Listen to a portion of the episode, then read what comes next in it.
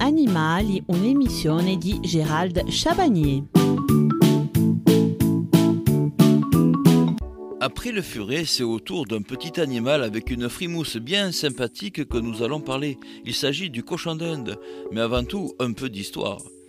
Le cochon d'Inde appartient à la famille des Caviidae, où l'on retrouve aussi les chinchillas par exemple. Sa domestication remonte à plusieurs millénaires avant JC, du côté de l'Amérique du Sud, et non en Inde comme son nom l'indique. En réalité, son nom provient simplement d'une confusion faite par ceux qui ont conquis l'Amérique, pensant découvrir l'Inde.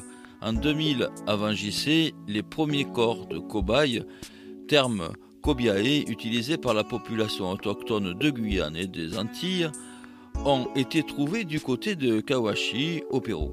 Un peu plus tard, d'autres cobayes momifiés sont retrouvés à Purushuku, toujours au Pérou. Si le cochon d'Inde était perçu comme de la nourriture, il a vite été apprivoisé par l'humain. Les cobayes ont aussi servi à évacuer les mauvais esprits, notamment sur des malades. Dans une époque plus contemporaine, au début du XVIe siècle, Pizarro investit l'Empire Inca au Pérou.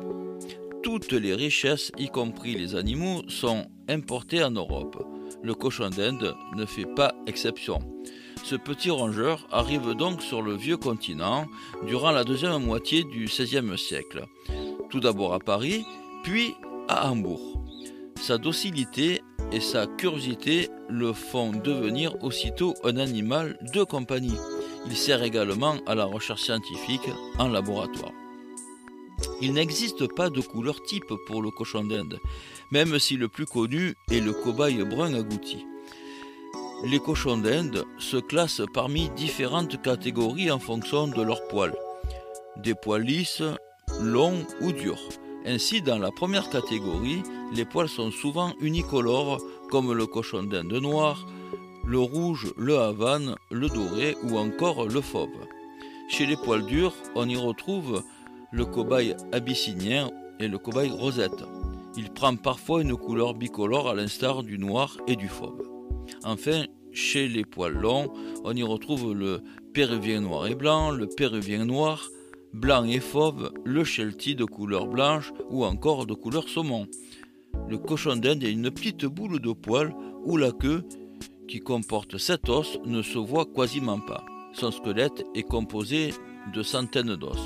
Il possède deux grands yeux et un champ de vision assez large de sorte à détecter ses prédateurs. Cependant, il ne peut pas voir droit devant lui. Les oreilles sont assez rondes. Comment reconnaître le mâle de la femelle? Alors pour sexer un cochon d'Inde, l'examen de la zone génitale est nécessaire. Tenez fermement l'animal et pressez tout doucement sur son bas-ventre avec un doigt. Dans le cas d'un mâle, le sexe ressemble à un i, il se gonfle et on peut observer le pénis sortir de quelques millimètres. Chez la femelle, rien ne sort et le sexe a une forme de Y distincte.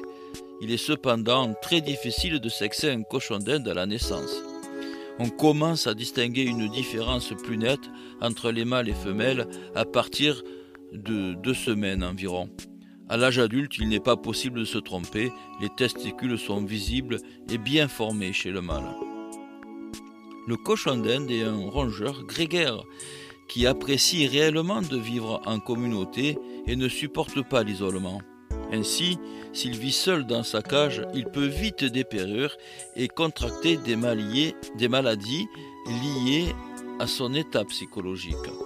Progressivement, il se relâche avant de se montrer vif, attachant et en recherche constante de caresses. À plusieurs, un cochon d'Inde mâle ne doit jamais être mis avec un autre mâle. À l'âge adulte, ils peuvent se battre jusqu'à la mort pour affirmer leur suprématie. De plus, il ne faut jamais mettre une femelle au milieu de plusieurs mâles. En revanche, deux cochons d'Inde de sexe différents s'entendent très bien. Il en va de même pour deux cochons d'Inde femelles. On pourra les mettre ensemble sans problème. Il existe certaines différences de comportement entre les mâles et les femelles. Les mâles ont tendance à être plus affectueux, plus câlins et plus plan-plan. Par contre, ils urinent fréquemment pour marquer leur territoire. Ils sont généralement plus lourds que les femelles. Ces dernières sont plus vives, plus exploratrices et restent moins volontiers dans les bras de leurs propriétaires. Elles résistent également mieux aux maladies. Cette petite boule de poils très affectueuse a besoin de beaucoup d'attention quotidienne pour s'épanouir et vivre pleinement sa vie, longue de 7 à 8 ans. Animal vif, surtout la femelle, attachant, il aime les caresses et câlins. Il peut aussi crier pour manifester sa faim ou pour réclamer de l'attention. Au départ, sa peur peut lui faire mordre la main de son propriétaire. Cela ne dure pas bien longtemps et la confiance gagne du terrain. Cette première partie du sujet consacrée au cochon d'Inde est terminée. Je vous donne rendez-vous mercredi à 14h15 pour la seconde partie de cette émission. Nous parlerons de la réglementation et législation. Excellent après-midi à toutes et à tous.